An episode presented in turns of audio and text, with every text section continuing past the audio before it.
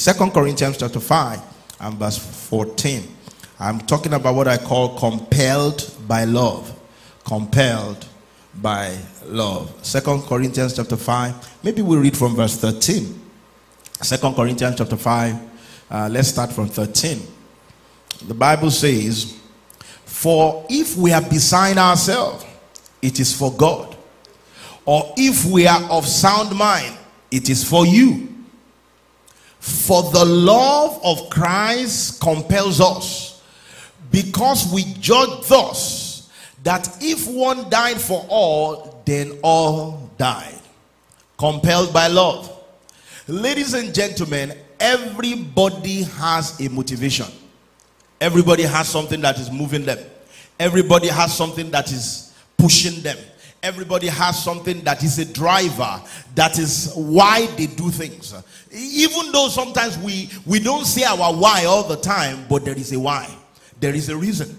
There is a motivation. There is something that pushes men. And eh, until you ask yourself why what is moving me? Why do i do what i do? Why do i move the way i move? What is my end goal? What is the thing that i'm driving for? And many times some of us the answer will shock you. Uh, if you if you are very careful with god and you are not in a hurry to answer that question you will find out that the answer will shock you. There are sometimes even the pursuit of god is not for god it's for something else even when people come to the house of God, it's not for God, it's for something else. There is an ulterior motive. And one of the challenges of 2024 is that we are very transactional in our dealings, even with God. There is a transaction, there is a give me, or there is a I show up and you do, or there is a I rub your back and you rub my back. There is a tit for tat kind of dimension uh, with our relationships and even the relationship we have with God. So everybody is driven. There is a motivation. There is something that is moving you. Sometimes, you know, in, in, in a marriage situation, they will tell you that uh, if you are looking for something at night, you start in the morning. Amen?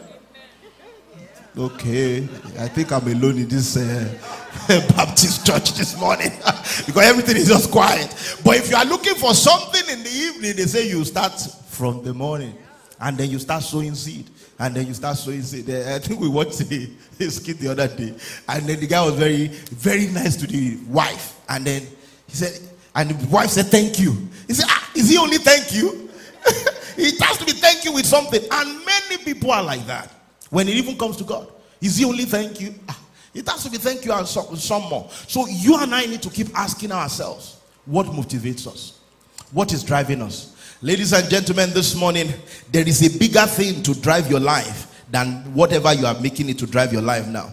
There are some people, what is driving their life is that I must succeed. Ladies and gentlemen, let me tell you the truth. If your success is a destination, if your success is the motivation, you may get into all kinds of things. There are people, it is because I want to succeed or I have to show them. Mm, you know, pepper them gang. I have to show them. I have to show them that I've arrived. If that is your motivation, you will do all kinds of stuff. And sometimes you will assume and think that some of those kind of things don't happen among people that are named after Christ, but it does. There are many motivations. There, I mean, and I don't mean that you should be, you know, uh, uh, live your life in such a way that you don't have motivations that are uh, somewhatly human, you know. I, I, don't want to say carnal, but somewhatly human. There's no, there's nothing wrong necessarily in that. But beyond some of those subtle motivations, you need a bigger motivation. Your biggest motivation must not be material things, for example. Your biggest motivation must not even be success. As good as success is, it was God that was telling Joshua in Joshua chapter 1, verse 8. It says, This book of the law will not depart out of your mouth. It says, You meditate in it day and night. It says, Then you will make your way prosperous and you will have good success. So God likes success. God is not against success, but God is saying there is good success. The reason why there is good success is because there is bad success. There is a success that you will have succeeded, but you still failed. There is a success that you will get, but you didn't get success. It's failure. You got the degree, but you lost something else. There are too many of us in the pursuit of life, uh, happiness. We are trading too many things. We are trading eternal things. We are trading the things that we should not trade. We are trading in for those things. And sometimes you need to ask yourself, what is the cost of this success? Sometimes the cost is not just I went to school. Sometimes it's not the cost is not just I didn't sleep at night. Sometimes the cost is also that I'm no longer, no longer a Christian. Sometimes the cost is that I don't even know the Christ that I believe in again. Sometimes the cost is that I speak like I'm part of them, but I'm not really part of them. Because there is lip service Christianity, but the real Christianity is art service. Uh, he says, These people worship me with their lips. He said, But their heart is far from me. So this morning, I'm still asking you the question What is motivating you? What is driving you? You need to ask yourself that question.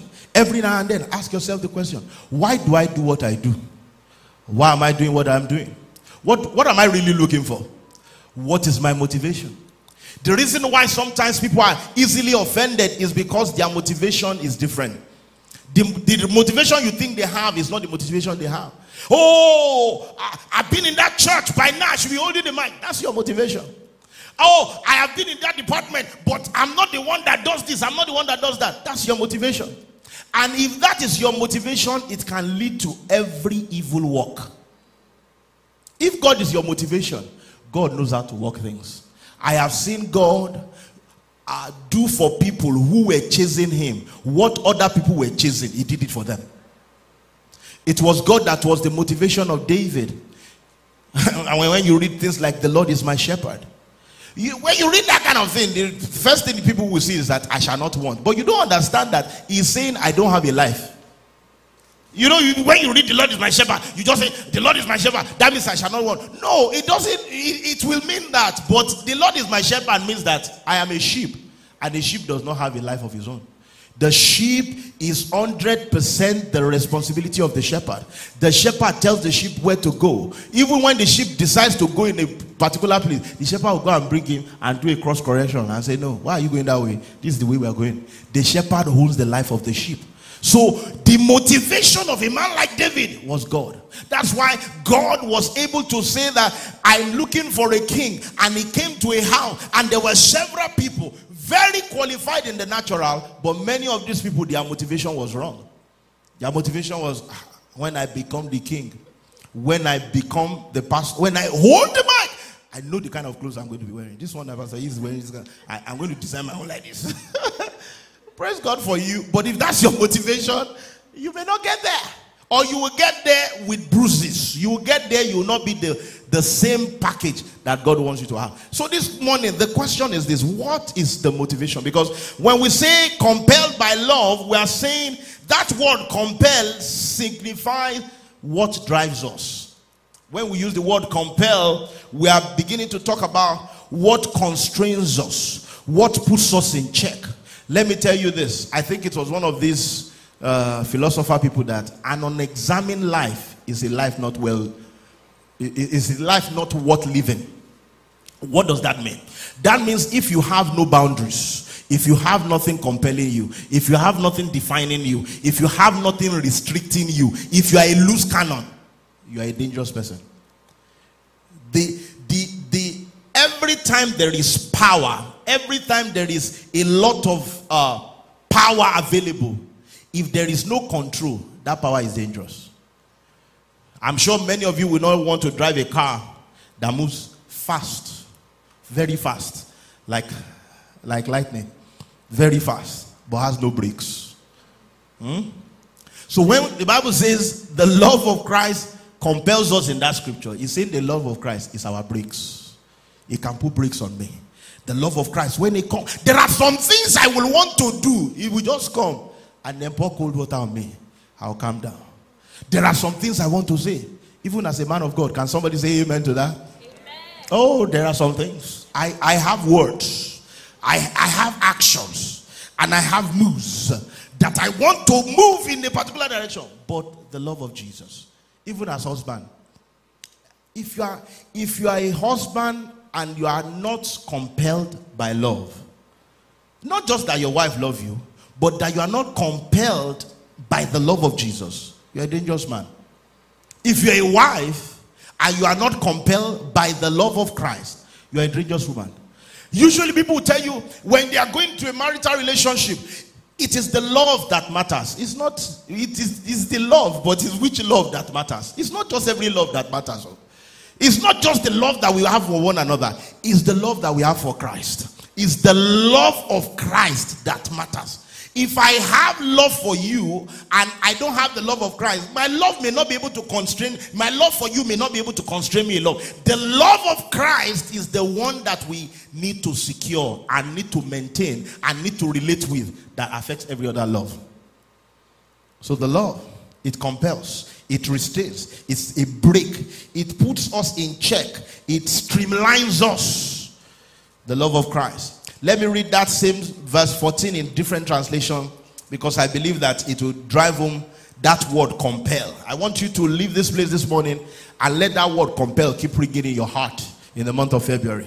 The love of Christ compels. Where in the TPT translation it says, For it is Christ's love that fuels our passion. It is Christ's love that fuels our passion. If you want to be a child of God, you need to understand that you will need the, something beyond you to fuel your passion. If you, especially in 2024, there will be things that will discourage you. So, how are you going to go on? It's my love, it is the love of Christ that fuels our passion and holds us tightly because we are convinced that He has given His life for all of us. That means we, that means all died in Him. The Amplified says, For the love of Christ controls. You know, those guys in the back, they have many controls. There are many things they control here and they don't have to come there. They press button. My question is this Can the love of Christ press some buttons on you? Like you are in the place of prayer, you just press a button and say, rewind, rewind, rewind, rewind. Go back to how today went. Go back to church.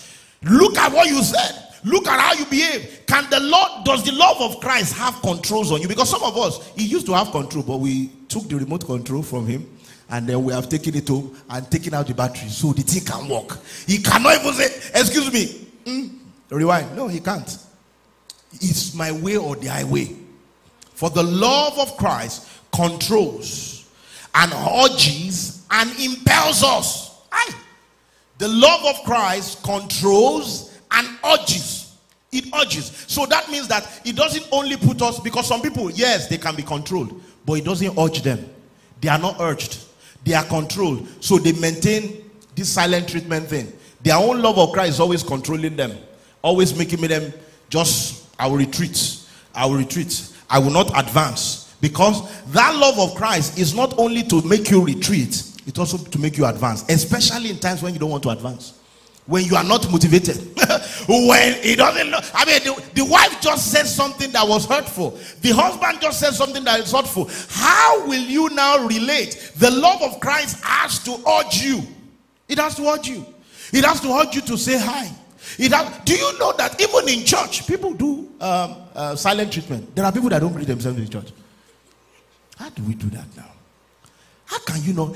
You, you, you know, you know, church is a body. And to think of a body, it means that my right hand and my left hand, they are not on talking terms. Is that not? Uh, uh, that's what you are doing. My, my left leg and my right leg, they don't talk. What are you doing? So you are going to work on one of them? You can't. So that means that the love of Christ has to urge you. I may not have to do it because of my love for you, but what about my love for Christ? Or the love of Christ? It will impel me it will urge me, it will control me. He said, because we are of the opinion and conviction that if one died for all, then all died. That means the love of Christ, we will enjoy the fullness of the love of Christ when we see the actions of Christ. That action will tell us that his actions are our action. And that the biggest one he wants us to understand from that scripture is that he died.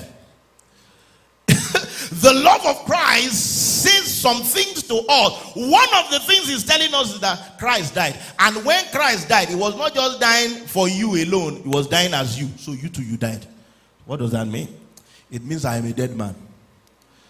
Yeah, yeah. I'm a dead man.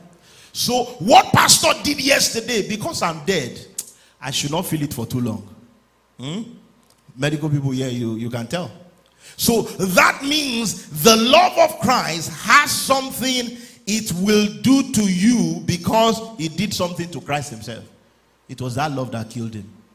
And the question is this Has that love affected you to the place where you are dead?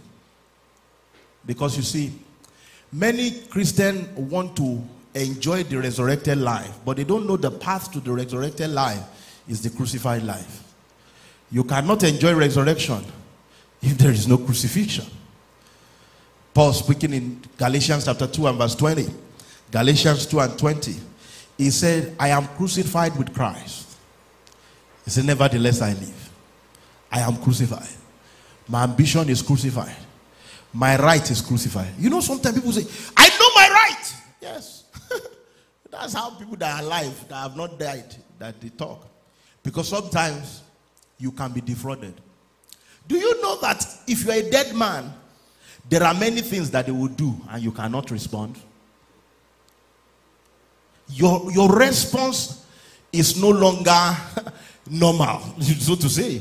You don't respond like the people that are still alive in themselves. So I am crucified with Christ. You and I need to be crucified with Christ. That's why Paul said, Every day I am carrying cross. You know, I, I, and I know there's a new creation realities kind of dimension to our relationship with God, where the Bible says, you know, we are now sit, raised together with Him to sit with Him in heavenly places. I understand that, but you know, and so with that kind of teaching, you may think that, well, when we talk about the cross, we are no more at the cross. We should not be looking at Calvary, we should be looking at the throne. It is true. But there is a dimension of daily cross because Jesus said it himself. He said, Whoever will follow me must do what? Take up his cross daily. And he even said it before he went to the cross. So it, is not something that will end because, oh, Jesus has gone to the cross, so I don't have to take my cross. No, Paul said, I die daily. Why? because I wake up daily too. it's like every time I sleep, I wake up again. I will now die. I say, okay, let's die now. Let's die now. Because the crucified life is the pathway to the resurrected life. The reason why sometimes you don't experience resurrection is because there has not been crucifixion. Except a corn of wheat falls to the ground and die, it abides alone, or there is no resurrection. So the, the love of Christ insinuates and suggests that I have to be dead. So the love of Christ, it will constrain us, it will move us into the death zone.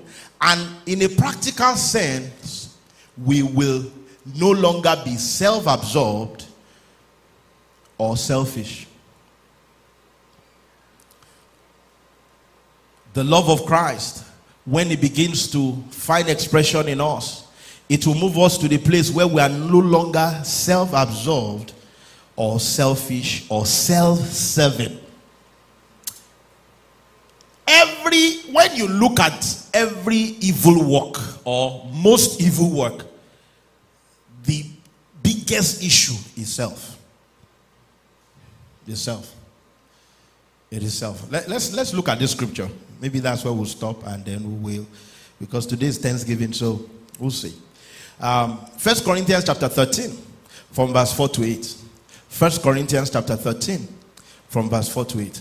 Remember, we are talking about the fact that we want to be compelled by love. And I'm saying this morning, if that love is compelling you, if the love of Christ is on the inside of you, it will, that love will put you into a crucified state and in a crucified state, one of the things that you begin to see in that state is that you are no longer self absorbed. It's not that you will forget yourself, but you will not be consumed by yourself. The average man and a man that is not crucified or living a crucified life is self absorbed. Even when he's humble, he's saying he's humble, he's proud about being humble. Hmm? He's very, he, he, he, he, shows, the, he wants you to see that humility. I mean, so there is that self projecting thing. There is the, uh, the tendency to parade yourself. And Jesus is saying this morning that if the love of Christ is in you, one of the things it will affect is this old self thing. One of the reasons why uh, the devil uh, fell was this self-absorption thing. I, I, I, I, I, and you see that in the vocabulary of these self-absorbed people too. There's a lot of I. I did this. I, I, I, emphasis on themselves. Look at verse four now of Second Corinthians, chapter, uh, First Corinthians thirteen. Uh, do you have the amplified version? You can give me the amplified version. It starts like this. It says, "Love endures long and is patient and kind." The love of Christ in me endures long and is patient and is kind. Do you know that this is the definition of a dead person? this is the definition. You, you touch a dead, the guy is patient with you. You carry them like they, they can be along with you. It is, but some of us that are so alive in ourselves, there's there's there's impatience on every level. Every level. We are always in a hurry. We we we cannot allow people to learn. We are so impatient.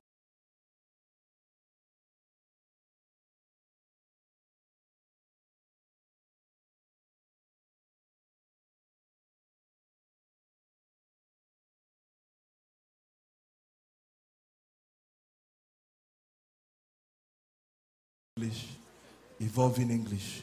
All right, let me read this version here. It's Amplified Classic. So maybe I didn't even know that they had this much difference. Love endures long and is patient and kind. Love never is envious nor boil over with jealousy. Can I can I camp here a little bit? The crucified love, the love of Christ that leads you into a crucified life this love will manifest in a way where you are not self-absorbed, where you are not self-seeking, where you are not it's not all about self. Now, don't get me wrong. I'm not saying don't take care of yourself. I'm not saying don't remember yourself. No, you, you, you when you follow this crucified life, you you'll be fine. It will take care of you, and you'll be you, yourself will be fine too. But when you now become into, you get into this place of envy, competition I am better than them.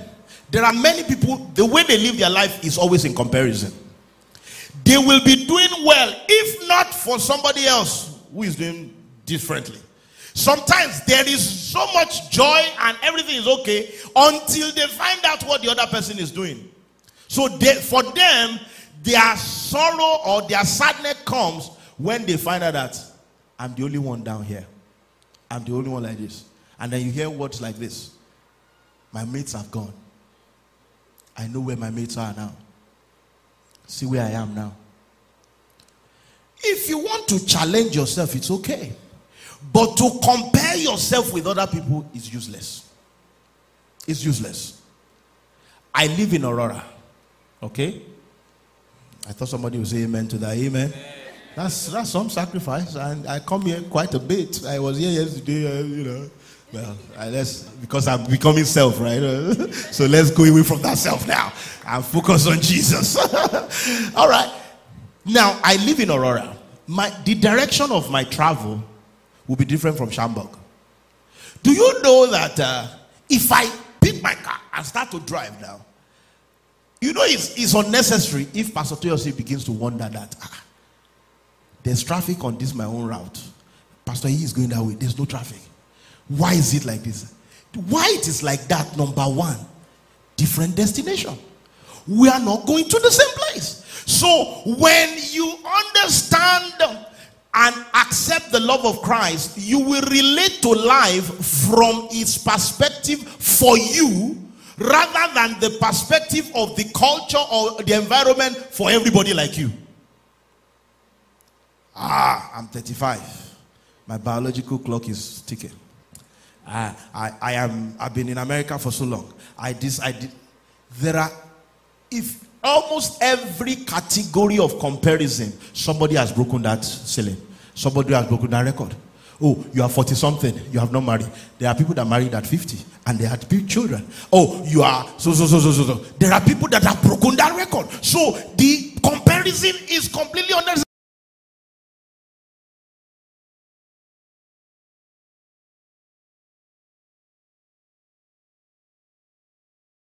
For them, it is happening for us. And I will rejoice about it. I will dance about it. And when I dance about it, I won't go and put God under pressure and say, by the way, God. Because that's how some people do. They will dance for it, they will celebrate God for it. Then they will not say, by the way, God, why did you do it for them? And you didn't do it for me. No. He can do it for them. And we can just celebrate them and then go and sleep and then just be fine. It is possible. It is possible.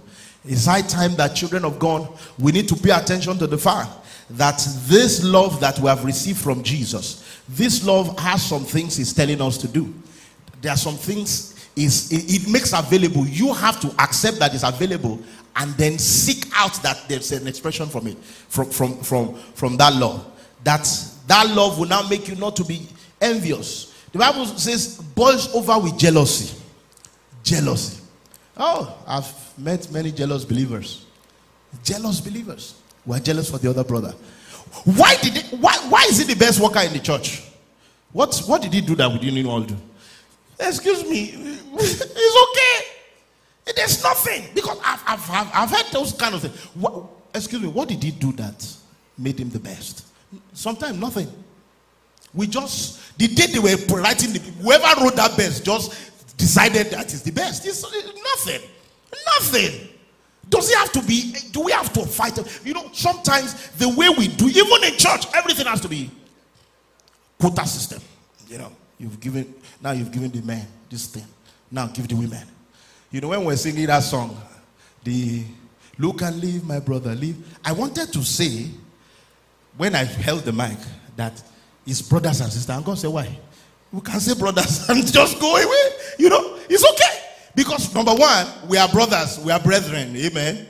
Amen. I don't mean brothers in another side of the thing. We are we are brethren, we are kindred people, people with kindred spirit. Amen to Jesus.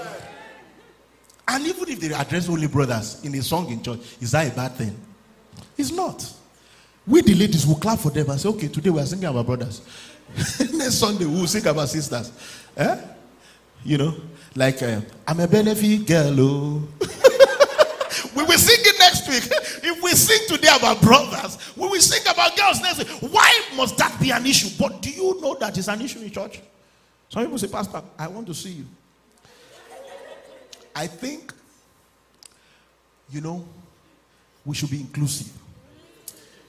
We should carry everybody along. Men are important, women are important. And when we begin to emphasize one over the other, we are beginning to do division in the house. You know, all those things are sounding very nice. But the Bible says you are boiling over with jealousy. You are jealous.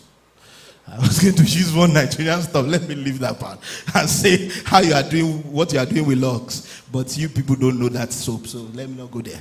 There are some people who use that soap. But you see, the truth of the matter is that the word of God is very clear. This love of Christ, when it begins to function in and through my life, it will operate in such a way that you will not be envious. I will not be envious. I will not be jealous. It also says, it's not boastful or vainglorious. It's not boastful. I am confident in Christ. There is a thin line between the confidence of Christ and vainglory and boasting. Even sometimes there's a thin line between testimony and testimony. Because sometimes when we come and give the testimony, we want to show them. I will show them. I will show them. I will show. Eh? The Lord has done it. All my mockers. What's that for? You you get what you know? They have a ring. Yeah. The ring is there now. The ring is there. Actually, I don't even have a ring today. Is, is it this hand that the ring is supposed to be? Vainglory. Boasting. Yes, we can boast in the Lord. But there is a, you have to be, let that love still be constraining you so that your boast will not now be, you are talking about yourself. Vain glory. You glory in vain things. You glory in things that are passing away. You glory in that. So he says this love does not do vain glory. It does not display itself utterly. Doesn't carry himself like yeah, you should be confident of who you are in Christ. But the other person too is like you in Christ. Amen. we are all seated in heavenly place. You are not the only. You know, sometimes, sometimes when people read, we, are, you have been raised together with Christ in heavenly places, they feel like there's a strata. Some of us are raised better than you. They feel like the heavenly places me I'm sitting is different from you. It's the same place. Jesus is sitting there already. You see, to sit together with him, will you be higher than him? No. So don't display yourself utterly. Let's, let's read one more verse and then let me move on and uh, begin to put this together. He says he's not considered arrogant, inflated with pride. Let me say how sometimes pride shows up. The way sometimes pride shows up is I know it all. I cannot be corrected. I'm always right. Now, we don't usually use those words, but we do those actions. I know what I'm doing. Am I not, am I not the pastor? My name is Pastor E. I, God bless you. I know what I'm doing. We don't, it's not the time we know what we are doing. Sometimes some people come and ask me, What are we going to preach? So, so, so, so. I, I, I write all those things down. But I, even me, even me, I don't, I can't tell you all the things I will preach this year because I have a boss. And I cannot be pretending that I, I don't know all that I'm doing. I am following a boss, and the boss leads me. He can, I can open my Bible and say, This is what I'm going to teach. And say, Excuse me, who told you to say that one? Shh, I'll shut up. And even when he even told me, he has told me what to say, I'm still a human being. We know in part. We even prophesy in what? In part. It's not arrogant, it's not ruly, unruly, unmannerly. It says it's not fretful. So, this love of Christ constrains us in this version, in this way. I want you to read that First Corinthians chapter 13, 4 to 8. If you can read it every morning. Read it out loud and put your name there. Emmanuel is patient. Emmanuel is kind. Emmanuel does not boil over with jealousy. You see, because these things are the things that make you be on the cross. You are, he's like, you are crucifying yourself. You, you read it, you say it loud, you internalize it, and you ask God to make it so. Because, ladies and gentlemen, this is how the love of Christ presents itself. The love of Christ constrains us, and when we say this love constrains us, it means that I am not self absorbed to the point where I'm selfish or self serving. Another thing it does to us is that it pushes me into a place where I am heavenly focused or heavenly useful. Because many times, to be earthly relevant, many people have become heavenly unminded. I, am sure my English is not good in that place. Let me let me rephrase it. To be to, to be relevant in the now, many people have just uh, messed up the later. Many people, the, the, the, their eternal destiny, their relationship with their heavenly citizenship is in jeopardy. Some people travel here but you know that when you travel, you, you change your time zone to the places that you have gone to and all that kind of thing because you want to be relevant to that environment. Sometimes you even change the kind of clothes you wear. But because you are relevant to that environment does not mean that you will throw away your citizenship where you are coming from. That is what many people do. And the love of Christ, what it does to you and me is that, yes, we are in the world, but we'll remember that we are not of the world. 2024, let's, let's tell ourselves the truth. Many of us are trying to seek to really blend in. I don't want to, to, to stand out. I don't want to be different. You are already different. You are from another country. You are not of this world. Eh, there's, there's nothing to hide about that. The other person that is from this world is showing, pushing it to your face, and is not apologetic about it. Why do you have to be apologetic about serving Christ? I see some people, they can do everything with Christ, with other people that know them, like this. They will praise God, they'll sing, they will do all of that in this kind of setting. If they leave this setting, ah, I don't want to be weird. You are already weird. It's too late. the Bible said when you gave your life to Christ, you didn't even change. You became another creature. Hey. you were Homo sapien. Now you are Homo spirit. You are a new creature. Why? Are you struggling to be the old creature? You are a new creature. So, this love of Christ, what it does to us is that he compels us to live in our heavenly citizenship. We represent that heavenly citizenship. In Philippians chapter 3, verse 20, the Bible says, Our citizenship is in heaven. Our citizenship is in heaven. I, I just maintain a temporary address here. My permanent address is, is there. So I, I do not live like I didn't come from there. I do not speak like I didn't come from there. I do not think like I didn't come from there. My thoughts, my words, my actions have to show where I came from. The love of Christ, that's what it does to you and I. It constricts, constricts us, it pushes us that we are going to keep remembering that we are from above. We are from above. We are not even from abroad. We are from above. Because he that is from above is above all. We are from above. So I live like I'm from above. Not just live to dominate things, but live and let those things from above dominate me. Because many of the time, many of us understand the part that I live from above and I let that my above nature make me to be in dominion. I'm in dominion. We see all of that. That's true. But you are in dominion, there is also something that is dominating you. Because you see, the, the way authority works is that if you are not under authority, you can't exercise authority. If you allow the authority of heaven to guide you, to compel you, to constrain you, then you can now exercise the authority of heaven. The reason why some things don't work for us is that we don't bring ourselves under that authority of heaven to control us, but we want to control things.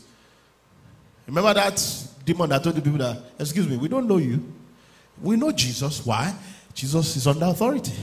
We know Paul. Paul brought himself under the authority of Jesus. When he laid down there, he said, Lord, Lord, Lord.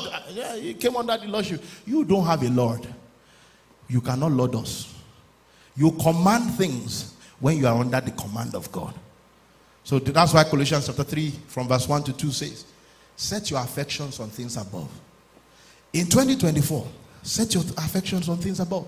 I know you have heard that Jesus is coming. It's not a lie, he's still coming is closer, is coming closer than the last time they told you that he's coming. He's coming. He's coming. And the truth is this whether he comes for the old world or not, he will one day come for you. So why are you not familiarizing yourself with your heavenly home? Bible says in Colossians chapter 3 from verse 1, uh, verse 2 says, Set your mind, set your affections, set your things Check your schedule, check your life. What are things above in that your schedule? We have been praying 50 days now. Some of you have not joined one day. You are not, you are not setting your you, you are not setting your affections on things there. Ah, Pastor, I don't have time. Nobody has time. Even the people that are leading prayer, they don't have time. We make time. Everybody makes time for what is important to them. Heaven, the things of God, the agenda of God, the, the program of God has to be so important to you that you set your mind there. Some people came here yesterday, they came to pray. Most of those guys, they are supposed to be getting ready for exams. Do they have time? They don't. But how did they make how did they get the time? They made the time, they created the time. Just like they used to create time to eat. Or create time to watch their, their movies. Some of them are sports people. They will even be watching soccer during summer. Mm, you think I don't know? I know. I see some of you. Sometimes I'll just walk past the phone or the iPad. I'll just shake my head. Set your affection on things above. Where Christ is. All right, let me let me end with this one. You see, this love that is constraining us will also affect us and this part, I feel that many of us may need to work on it. And it is they're affecting us in the way that it will affect us to share with others what we have received from Him. It will affect us to share. When we talk about the love constraining us, it will affect us to share. Bible speaking in Romans chapter 5, verse 5, it says the love of God has been shed abroad in our heart so that love was shed abroad in our hearts so that we also will share it. The love of Jesus works best where you share it with others. I know I've seen one of these adverts that says, Is it Coke? It says Coke is very good. when you share it with others. It tastes better. I think, excuse me, the love of Jesus tastes better, is better when you share it with others. How do you share it with others, or in which way should you share it with others? You should share with others because Jesus wants you to know Him and to make Him known. In Romans chapter 1 and verse 16, Romans 1 16, Paul says, I am not ashamed of the gospel, for it is the power of God unto salvation. Ladies and gentlemen, if you are a child of God, you need to live ready to share your God. Others need to know about God from you. If you have been living in Chicago and nobody knows about the God you serve, you are not doing well.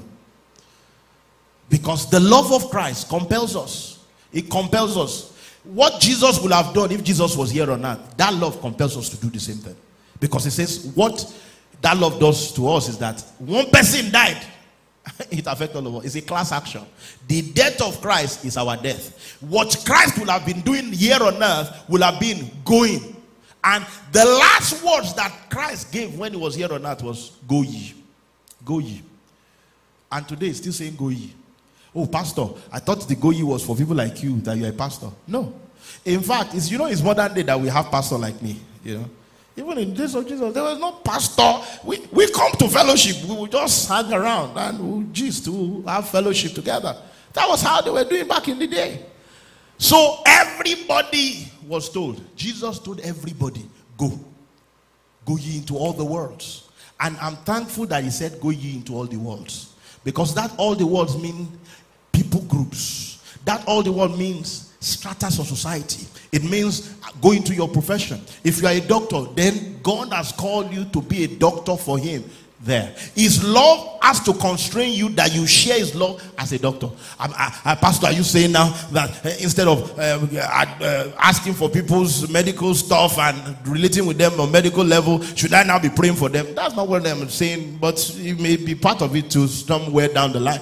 But it's to be looking out for openings, looking out for openings where you can share the love of God, either through your words or through your action. Remember that confession that we gave? Said that this time around, the love of God will be seen in my words and in my actions. So the love of God has been shed abroad in our hearts so that we will share that love with other people in our words and in our action. Victory House I think we should, we should, we should have a dream this year. Everybody in this house, everybody in this house, at least have five people representing your five fingers that you are praying for. And do something every month at the minimum for one of those people to communicate the love of Christ to them. To let them know that Christ died for them, Christ loves them, and Christ wants them. It doesn't mean you have to bring them to church. If they don't come to church, that's fine.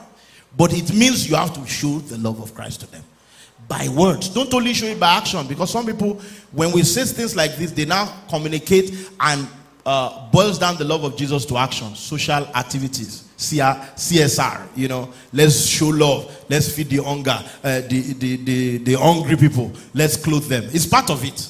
But if you give people clothes, if you give them food, and you don't give them Jesus, you have not given them anything. You are you you have even done worse to them because you fed them so that the devil will still continue using them. No. You give them Jesus and then you give them other things too. So this month, I want you to, in fact, right now, if you if you can do that, I want you to take out a paper, a sheet of paper, like a note on your phone. Write five names. Next week, I'll give you a card. Write five names. We, we, want to do that in this house, and it's not just for this house, it's for the Redeemed Christian Church of God in the, in the Americas. Five names of people that you want to see come to Jesus.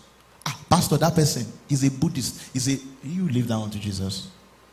You just want to start the sharing of the love for that person. So write five names. Five names of people that you want to see Jesus uh, touch in this season and beyond. Write five names. Write five names. Some of them may be family members, but at least five names. Some of you may have to write more than five names, but write five names. And every now and then, pray for this name. We will pray for them together in church. In fact, next week I'll have a card for you You put those names. I will take those names. I will pray. I don't need to know them. I'll pray for them. But you have to start to do something to share this love with them because the love of Christ constrains us to share this love. So we need to make Jesus known. We need to make others know about him. In 1 Peter chapter 3 verse 15 the Bible says we should always be prepared to make the faith that we have. We should be prepared to let people know it because people are going to ask us questions. Whether they verbalize the question or not, they will be curious if you are really letting the love of Christ constrain you. And when they are curious like that, don't be quiet. You should be ready to give them a reason for the hope that is in you. That is how we practically share the love of Jesus. And since this is a Thanksgiving service, it's also a way to share the love of Jesus when we make his praises known. When we make his praises known, we're also sharing his love. Oh, we are, we are not wasting the love. Because you see, that sharing the love of Jesus that I'm talking about is that you don't waste the love. Because the, his love is too much for only one person. You give it to other people. And then also in praises, you share his love. You raise his love to him in the place of praise. In Psalm 66, Psalm 66 from verse 1 to 3, I'll close with that. Psalm 66 from verse 1 to 3. I'm compelled by the love of God. Can somebody say that? Say it like you are compelled. I'm compelled by the love of God. Compelled is also urged. I'm urged by the love of God. Can we say that again? The Bible says here in verse 1 of Psalm 66, it says, Make a joyful shout to God, all the earth. Let, let, me, let me do it again. You, you missed your cue. Verse 1. Make a joyful shout to God, all the earth. And we're going to do the second part in a bit. And I want you to do it very gladly. God has been good to you. Sing out the honor of his name. The Bible says, make his praise glorious, make his praise known. Beautify his praise. Celebrate him with a dance. Celebrate him with an offering. Be grateful to him. Is you are not wasting the love of God. You know, so many people waste the love of God. Like the other prodigal son that didn't go out. Because they, everybody in that story was prodigal. The father was prodigal, the first son, prodigal, prodigal. So you can say prodigal one, prodigal two, prodigal three, the third guy. He didn't go out, but he still wasted the love. He didn't let the love that was shared abroad in his heart, he didn't let it flow because he, the father loved him, but he didn't know what to do with that love. This is one of the things to do with the love of the father. Respond back to him in praise. Respond back to him in singing. Let's let's do verse three. And what do you say when you respond back to him? You say to God, "How awesome are you in your works? I am your work. The work you are doing in my life is your work. How awesome are you in your work? It says, Through the greatness of your power, your enemy shall submit themselves to you. So when we sing this morning, we are saying to God, How awesome is your work? I want you to be on your feet and worship to me. You can come here. How awesome is your work? That's what we are doing when we are praising God. But you, under, you need to understand that this is this is a response to the love that Christ has for us. This is a response to the, the, to the love of Christ in our hearts. Ladies and gentlemen, if you are in this room this morning, there is a response that is expected. There's a response that is expected from the love of Christ. I've said quite a number of things, but there is somebody in this room this morning that may say, Well, this love of Christ, I want to really operate with it in the month of February. I want Jesus into my heart, or I want to rededicate my heart, I want to rededicate my life to Christ this morning. I want you to put your hand on your chest. I'll pray with you where you are this morning. Because in the name of Jesus, we all are going to live a compelled life, a life that is urged and motivated by the love of Christ. All right, we're going to pray together. Let everybody say this with me, even people that are already born again or are not rededicating their life to Christ, and say, Lord Jesus, I receive your love. I believe you died for me. Right now, I confess you as my Lord and my Savior. I dedicate my life to you. I will be compelled and moved by your love. In Jesus' name, amen. I also pray for everyone in the house this morning that there's a fresh grace coming upon you. A fresh grace to live from the crucified life uh, so that the love of Christ will find expression in you. In the name of Jesus. And we decree and declare concerning the names that you have written that many of those names will sit next to you very soon in the church in the name of Jesus. Some of those names may not sit with you in this church, but they will sit somewhere in another church. They will know Jesus, they will love Jesus, and they will be able to say too that the love of Christ compels me in the name of Jesus. It is so in Jesus' mighty name. Can somebody say a bigger amen?